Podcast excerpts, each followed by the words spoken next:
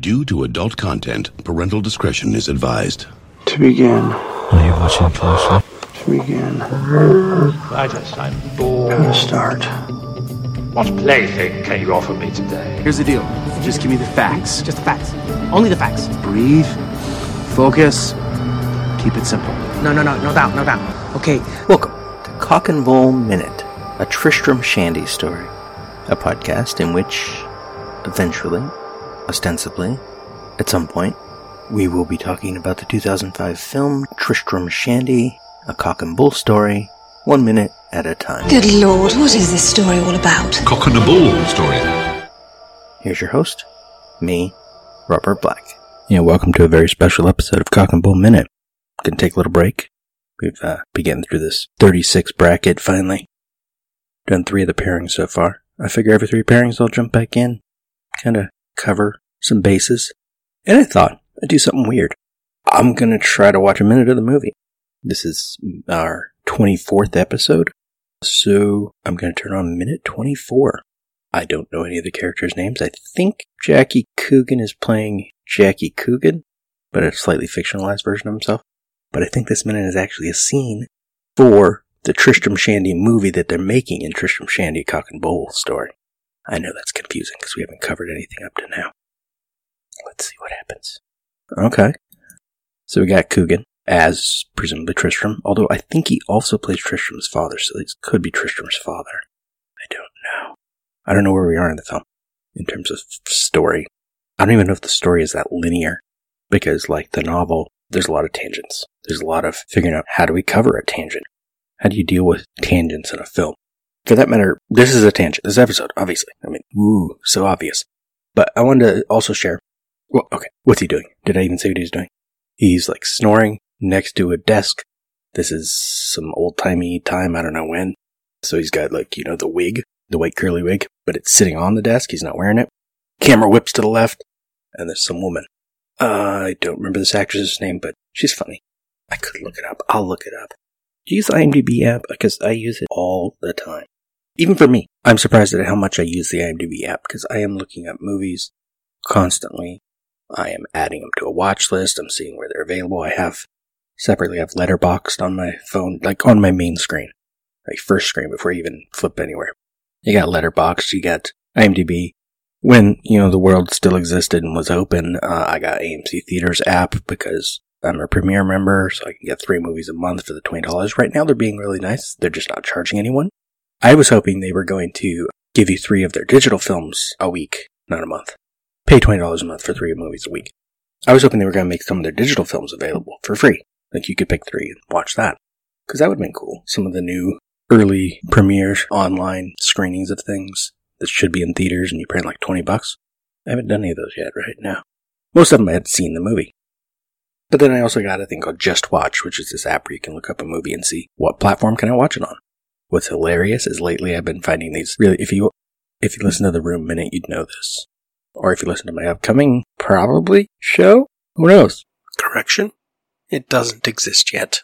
If you're listening to this episode when it goes up, which is about a week after I'm recording it, I might have another podcast soon. I'm insane. I know. But it's going to be called Trash Films. And if I do it right, you can participate. I mean, I don't mean as a guest. I mean, maybe I'll have a scheduled guest. Who knows? But I'm to, like, people get on my Discord server and I'll be able to show you what movie I'm watching as I'm watching it. So you can kind of watch along and listen to me react live to movies that mostly I'm to do movies I haven't seen. They're all to be crappy films though. And I know this up front because I got them off of these like six disc sets, most of them. And some I just know are bad because I've heard of them. Every once in a while I'll do some classic bad movie. There's some Miami connection in there. I've already seen it a few times, but still could be interesting, especially if I get a guest for that episode. What was I doing? Oh, this actress. Dun dun dun.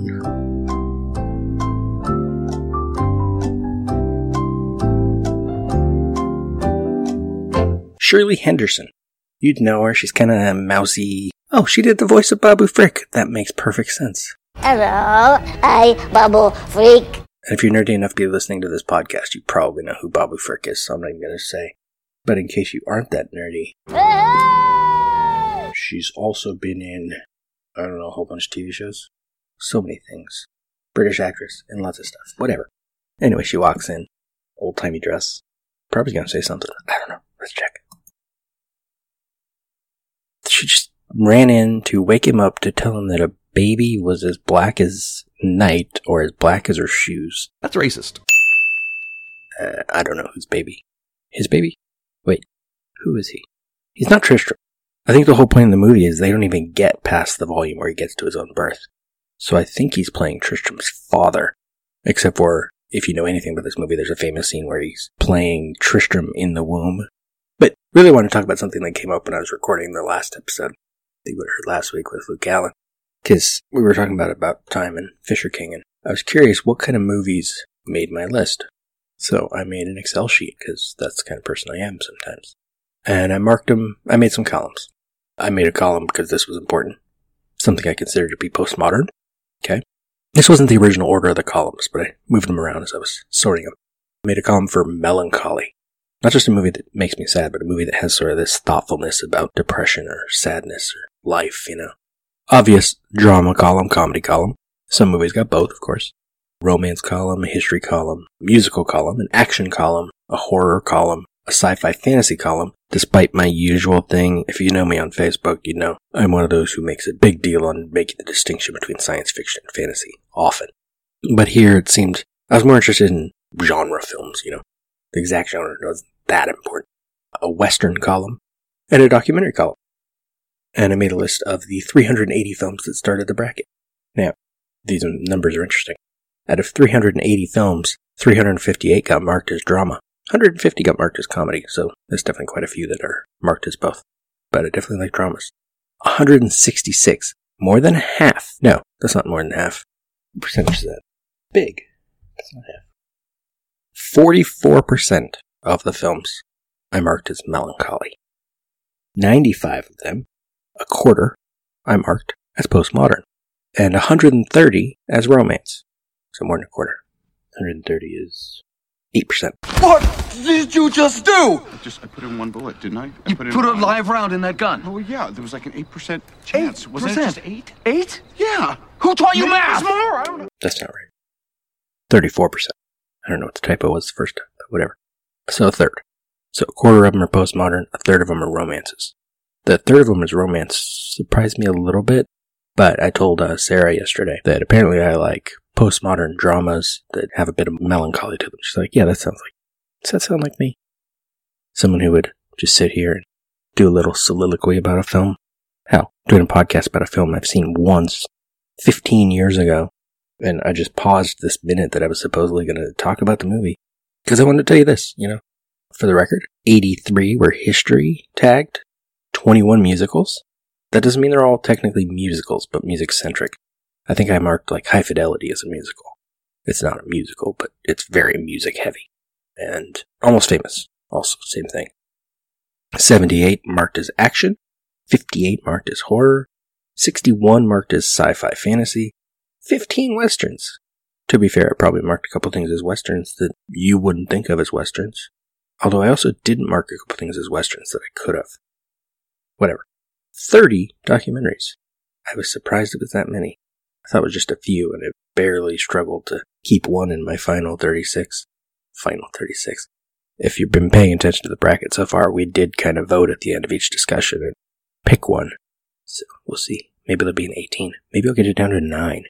How do I break it down to 9? Top 3, middle 3, bottom 3. Because then I get a top 3. But I know what those are going to be. Oh well. It's interesting. Like doing this sort of bracket, figuring out what it is that I like. I know what I like, right? But defining it into numbers is interesting because I'm like, okay, that fits. For the record, by the way, as of what's the last time I watched a film I hadn't watched before? Um, just a few days ago. Oh, and I watched the remake of Black Christmas. I have watched 6,498 films, according to Letterboxd. There's probably still a few missing on there. Definitely a few short films that are missing on there. What I really wanted to do in this episode, though, is neither of these things. I didn't. I wasn't gonna turn on the movie, but then I'm like, ooh, that'd be funny if I did. And I only made this Excel sheet yesterday. I'm like, oh, I should share that. What I really want to do is talk about the six movies that we've already talked about to explain something weird. Brigsby Bear is my favorite film, and I'll tell you why. It's the story of a boy with a troubled childhood. I grew up essentially in a cult. thinking I wasn't going to grow up to be an adult. So I get this. He finds a creative outlet. He watches a TV show to get by. And when he gets out and realizes he's been a prisoner his whole childhood, he wants to make a movie. He makes new friends. He does something interesting with it. And he creates something. Maybe it's the only thing he'll ever make. Who knows? It's therapeutic. It's escapist. It's, it's fun. It's beautiful. It's, I don't know. Brigsby Bear makes me feel good. Even though there are moments in it that are horribly, horribly sad. When his parents try to keep him from making his film because they think he should go to regular therapy instead and not be doing this. But they haven't seen him since he was a little kid. Been missing for what, 20, 25 years? I forget the number. Brigsby Bear is about the creative process, but it's also about where the creative process comes from. Why you make paintings, why you write books, why you write poetry, why you make podcasts. Because there's something, I don't want to say there's something fundamentally wrong with you. There's probably something fundamentally wrong with everybody. But there's a certain something wrong. I used to write fiction. I think I've mentioned this. Yeah, we talked about one of my novels with uh, Sean a few weeks ago. Well, not about the content of it, just about the, the fact of losing the final chapter after I wrote it and having to rewrite it that painful night. I forget the exact count. It always surprises me when I count them because I think it's 15 novels I've written, uh, about six screenplays, two or three dozen short stories, lots of poems. I've drawn many, many pictures painted miniatures. I create more D&D characters than I have time to play. And I watch movies and I watch TV and I read books. I don't read as many books as I used to. Until this quarantine time, I didn't watch as many TV shows as I might have used to. I try to watch at least a movie a day, or at least average out to that. And I think, like James and Brigsby Bear, comes down to childhood. A closed, enclosed childhood. That being said, Dave Made a Maze is my favorite film and I'll tell you why. Dave is a guy who uh, struggles to find his creative outlet, find the thing that's just right for him, the thing that works in a world where so many people are creative, but only so many people can succeed at being creative. You can't all make a living doing the creative thing you want to do. It's unfortunate, but it's true. Like this. No one listens to this podcast. Handful of people. Handful of people I already know. And you could just have a conversation with me probably on a different show or the, that being said, yeah, most of my friends are people I know online the other people I know from podcasting. We guest on each other's shows. I know people I play D&D with, which the last couple sessions have been online, so we don't have conversation about life anymore. Just play the game. Not that that's necessarily bad though. D&D is an outlet. Dave made a maze. Dave makes a maze, obviously. Cardboard maze in his living room. It's bigger on the inside, just like his mind. Just like mine. Just like probably yours. Hello? Hello? Echo, echo, echo. Pinch hitting for Pedro Borbon. Manny Mota, Mota. I know there's been a big deal made in recent months where people are talking about how some people don't think of sentences in their brain. They think of, like, they don't plan out thoughts. They think differently. I think out whole conversations ahead of time sometimes. I imagine how a conversation's going to go, and then sometimes that means I don't have it because I know it's going to go badly. I don't bother. I avoid it instead. I think Dave's like that. In college, he made movies. They weren't very good. Now he's out of college and looking for work. But his girlfriend Annie, she's got a job. She's got a job that sometimes sends her out of town for a weekend. He's left alone with his emptiness, his thoughts. There's a moment in his interview with Harry where he's talking about being broke. Do you know what it means to be broke? It means that you are broken that you don't work. And that, that works. That works. I've been there. I sort of feel like I am there sometimes now. Sarah makes more money than I do, so I try to do my part around the house or something. In my 20s, though, when I was Dave's age, I think. Maybe he's 30. Who knows? I, and I can't sit on my couch and watch TV or think that the internet's going to inspire me because I'm fucking 30 years old. But in my 20s, I had dropped out of college I worked office jobs occasionally. My life wasn't worth much. So, yeah, you give me a maze to get lost in, I'd get lost in it. And at that time, maybe no one would have come in after me. I don't know. Maybe my sisters. I like a film with melancholy. No surprise there. Across the Universe is my favorite film, and I'll tell you why. I love a musical. I love a great musical. I love history. Undergrad, when I went back to college, I was a history major. Ostensibly, I was going to try to be a history teacher in high school. Uh, once I observed high school classes, I wasn't that interested in that anymore. I still was, kinda. But I had to make a choice when I came to grad school. I had been on the speech team, doing debate, doing speech events, and I had to make a choice. I could do the teaching credential program, or I could do grad school in communication studies. Doing both would have taken too much time and would have been weird financially, because you couldn't get grants for the grad school. And if I was in the grad school, I couldn't get grants for the teaching program because it was the same college. So I made a choice. I went into communication studies, and as a graduate student, I could teach sooner because I could teach the freshman one-to-one class. But before that, history was big, and especially the 60s. Across the universe is right in that, ah, that central thing. I have re- recently rearranged my bookshelves, and even throwing out a bunch of books, painful. And rearranging things, I believe my history section is four shelves. The 60s section is two of those shelves. You could find online two, three papers, I think, very long papers I wrote in college about Weatherman, the Weather Underground specifically, and 60s radicals. Related to Weatherman, I have a bunch of books by different people who are members, books about people who are members, books about the organization by other people who weren't members. I had this idea, and I'll put it out there. If someone else does it, I'd love to watch it. Like a HBO kind of miniseries, maybe 12 episodes. I thought of structuring it like From the Earth to the Moon, where you got recurring actors as recurring real people, but you kind of rotate each episode like it's its own story. The beginning, a middle, and an end, and they just kind of overlap as they go. But do one about Weatherman, where you deal with different events. Have a whole episode on Smash Monogamy. Have a whole episode on the accidental bombing that killed three members. A whole episode after they went underground and tried to hide. It's part of the reason, or at least an excuse, why I bought a lot of those books. Research. I love an outside source. Listen to any of my other podcasts, and you'll see that's very true. Listen to Annihilation Minute, you'll get that. This show, not so much. I don't often even have notes. I don't have any notes for today, other than opening up the Excel sheet. But Across the Universe is romance. It's got a melancholy to it because this is America on a sort of decline. Oh, I forget the author's name offhand. It was Don DeLillo in his book, Libra. But the line about the assassination of President Kennedy was the gunshot that broke the back of 20th century America. The end of the 60s then would be a country in pain. And you got Jude, who's undocumented. He jumped ship in America to meet his father, and that didn't go anywhere. So he's stuck living in New York with a bunch of artists. He's also an artist, but it's like he can't ever really go anywhere, which is why he's fun as a main character. Things happen around him, and he doesn't like it but it hits on all these real world historical events and fictionalizes them and then wraps that up in Beatles lyrics. And I love it. Makes me feel good. Wonderful, marvelous. That makes me so happy. It gives me a warm glow in my lower intestine. Adaptation is my favorite film, and I'll tell you why.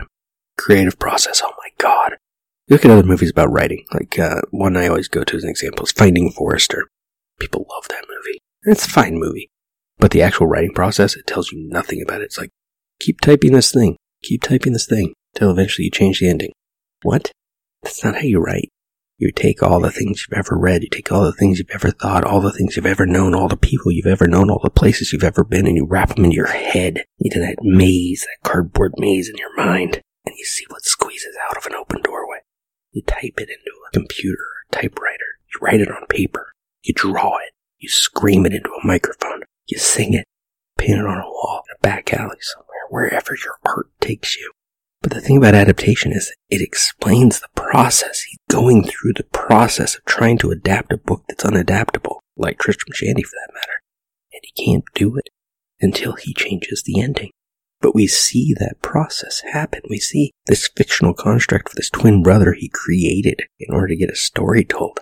He can't tell it through himself because he's too timid. He's too unsure of himself. This is Charlie Kaufman after, though he'd had a career for a decade or two, writing on sitcoms and whatnot. He'd only had one movie so far at this point, I think. Maybe two. But this was after he got famous. Being John Malkovich made him the name that people knew. It's like, what are you doing next? I'm adapting The Orchid Thief, which you can't adapt because it doesn't have a plot. Yay!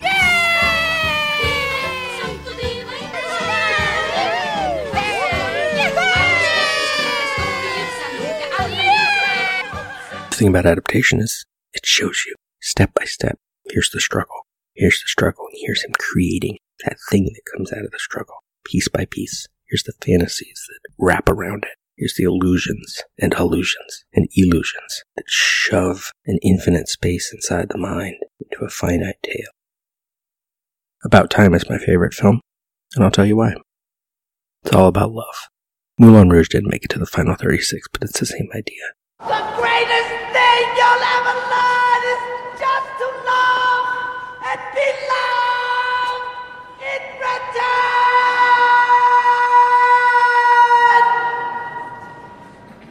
This romanticized idea that what matters most in your life is that you find someone to share it with. It shouldn't even be a romantic idea. It's an obvious idea. That's why quarantine's gonna fuck with so many people over time. I mean, better to be alive than not, but what's the usual standard of to be healthy? You gotta have a certain amount of hugs in a day. You're lucky someone hugged you today. If you're really lucky, a few people did. About time is science fiction, barely. A little bit of time travel, a little bit of time loops. I got attached to this movie when I was doing the Groundhog Day project, and I loved it. First time in over on Two Minutes About Time podcast I'm doing with Luke about About Time. We've learned that a lot of people didn't necessarily remember much from that movie the first time they saw it. They liked it more the second time. I loved it the first time. Which maybe says something about me in terms of the metaphor of the film, too. Go through each day and experience it as if this is the second time. You get to relax, you get to pay attention, you don't have to be so anxious. One benefit for me, being in quarantine, aside from my pastimes involve sitting on the couch and watching TV anyway, TV and movies, great stuff, is normally I have a bit of anxiety and it's almost more comfortable now because now that's everyone's anxiety. So mine mostly hasn't bothered me. There are moments, moments late at night where I think about all of everything that's going on, thousands dead, many more thousands grieving, and the anxiety of going to the grocery store can get to me. I think it gets to me more each time I go. Ah. Would be nice. Just go back and warn yourself. Stock up ahead, don't go outside. But the film itself is, it's great. It's not just the relationship, the romantic thing, but the relationship between Tim and his father, Tim and his sister. It's a movie about seeing the importance of the people around you, the importance of beauty around you. Beautiful places, beautiful thoughts, beautiful ideas, beautiful people. The beautiful people, the beautiful people,